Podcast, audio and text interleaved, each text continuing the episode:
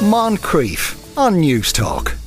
There's not an obvious link between archaeology and kissing, but apparently archaeologists have unearthed evidence of snogging taking place in societies four and a half thousand years ago. That's a thousand years earlier than previously thought, but Clarity Mills suspects that we've always done it. She's a sex educator and professional dominatrix. Afternoon, Clarity. Hello, Sean. It's hard to imagine, really, that at some point somebody thought, oh, I know what will make this better. Let's press, press our lips together. Yes. And I mean the original the original date was 3500 BC. That was in Vedic texts within Hindu and tantric traditions, which talked about inhaling each other's souls. But it seems like this new study or this new discovery in archaeology has found it even before that. But I suspect humans have been doing it a lot longer. Yeah, for all of our history, really. Do, do some people like kissing more than others, though? Do you think? Yeah, so they did a study of 168 cultures, and they found that only 46% of them in current day use kissing for romantic purposes. And a lot of that goes back to cultural reasons. So a lot of Aboriginal tribes within Australia and indigenous tribes to Africa don't have romantic kissing as a part of the regular culture, but they would have kissing other types, so for ritual or honorifics between family members, but not in the sexualized or romantic way that like Westerners would do. Oh, so well, it's that's interesting, isn't it? I wonder why there is it maybe kind of a fear of germs or something. Yeah, so actually, if you look at throughout human history, the attitudes about kissing have evolved over time. We have evidence that humans have been doing it for a long time. And actually, evolutionary biologists suspect that the reason why humans are compelled to kiss at all comes from two fairly disgusting origins. The first of which is lots of mammals actually kiss each other so bonobos do it, dogs do some variation of it, lots of different mammal species do. But there's also, even before mammals, um, birds would regurgitate into each other's mouth, right, as a way, mama bird, baby bird kind of scenario. Ah, yeah. And they suspect that some of the er- er- early origins in humans or proto humans actually came from that background. The other theory about how kissing originated actually came from uh, basically looking at the phenotypes of people. So when two individuals give each other a good wet sloppy one. Um, there's actually a huge amount of DNA information. So you're exchanging about 80 million different flavors of bacteria to each other if you have any, if you kiss any longer than like say 10 seconds. But in addition, male saliva contains testosterone and also major hist- histocompatibility data.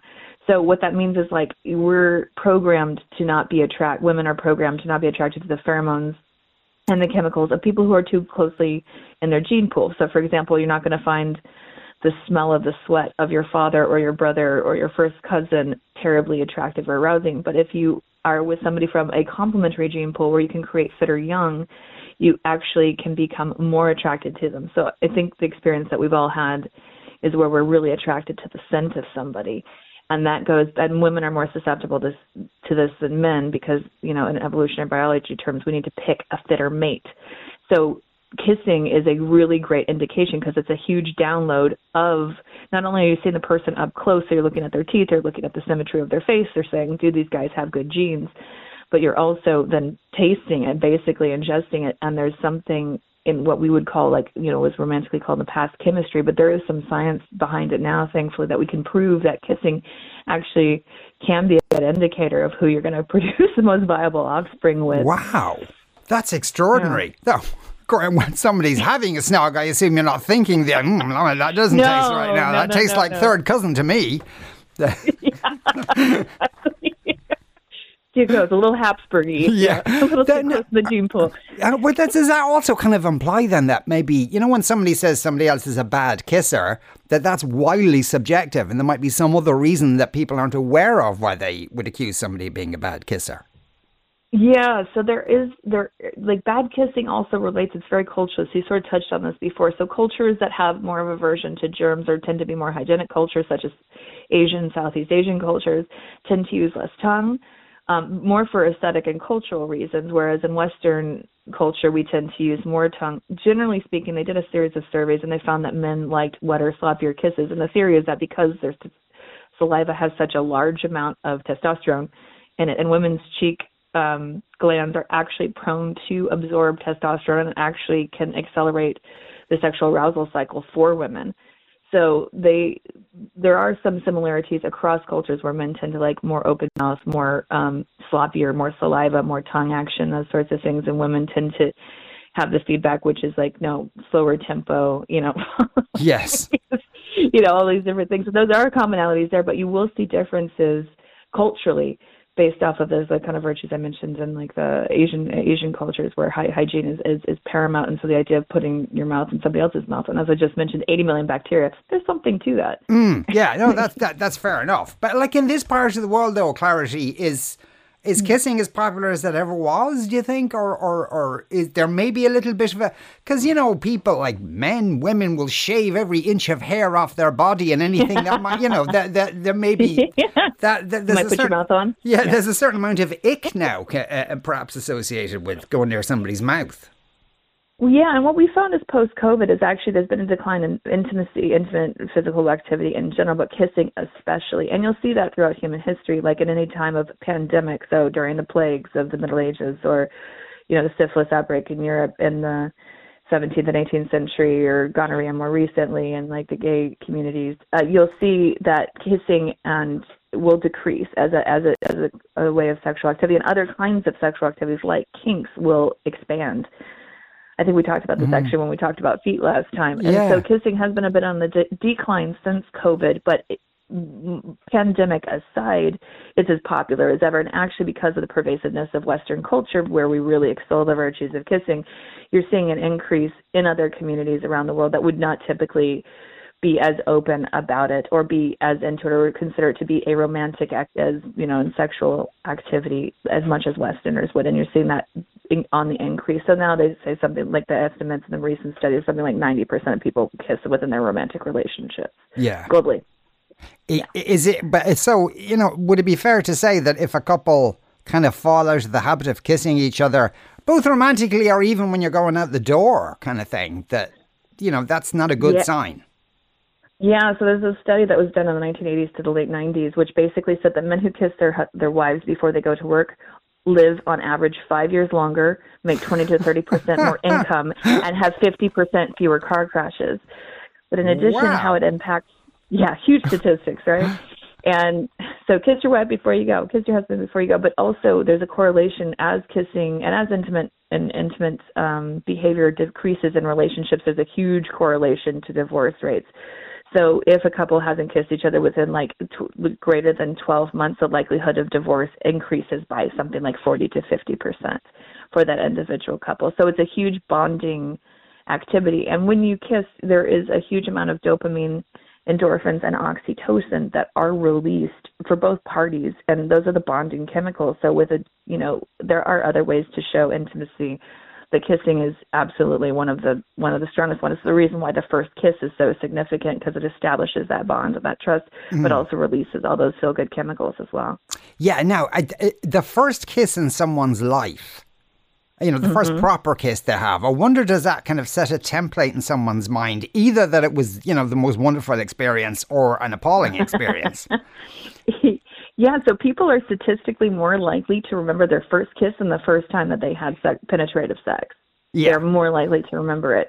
It's a much more significant experience. And a part of that it has to be because generally people have their first kiss, you know, years or, you know, at a different age or era than when they have mm. their when they have their first experience. Yeah, that would have been some night if both things happened. That's true. exactly. Slam dunk best secondary school year ever. So that's the idea is that the first kiss is very significant. And part of that has been romantically extolled between like movies, eh, you know, or culturally, you know, uh, proliferated through movies and the emphasis of the first kiss. But the reason why the first kiss is so significant is because it establishes rapport and the one, it establishes the tempo for the rest of the physical interactions that will follow, presumably, mm. within that relationship.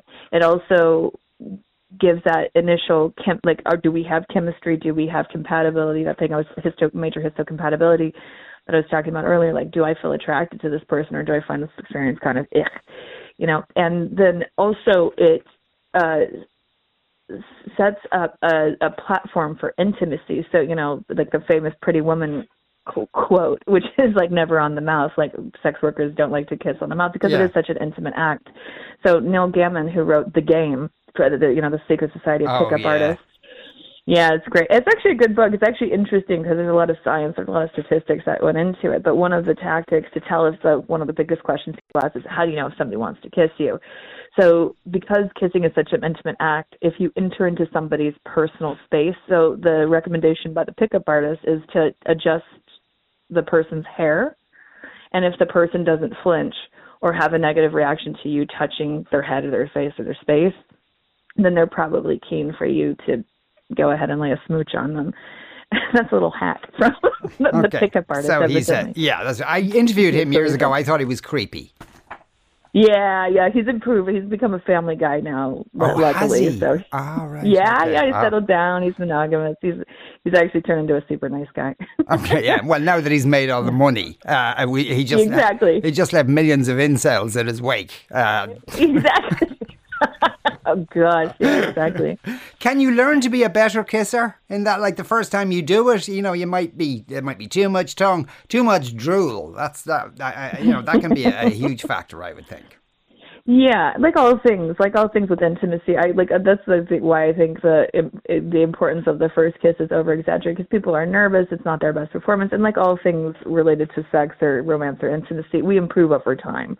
Humans are great learners, and they generally tend to be very keen to feedback and response and a lot of that relates to how comfortable you feel with the person and how good your communication is. So what i always advocate for anybody i talk to or work with is always be honest about what you like and play the monkey see monkey do game.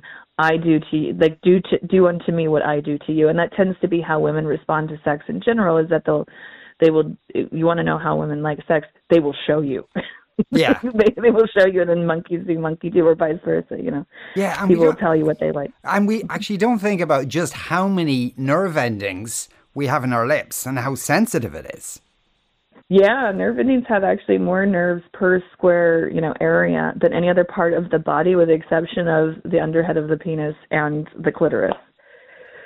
It wow. is the frenulum of the penis. It, it, it is more nerves per square per square area, and lips actually engorge when they're when people are aroused up to like fifty percent. Oh, really? For the person, yeah, yeah, yeah, yeah, Crikey. absolutely. So lips get bigger. Yeah, you know, it's, they do, and as well as our cheeks, our cheeks will create more saliva it, it, it like the, the body processes that are associated with kissing that are actually kissed off by kissing when people are but when people are mutually into it let's say yes is is a is incredible Clarity, I'm blowing you kisses right now. Radio, chaste radio kisses, of course. Clarity Mills there, uh, the sex educator and professional dominatrix.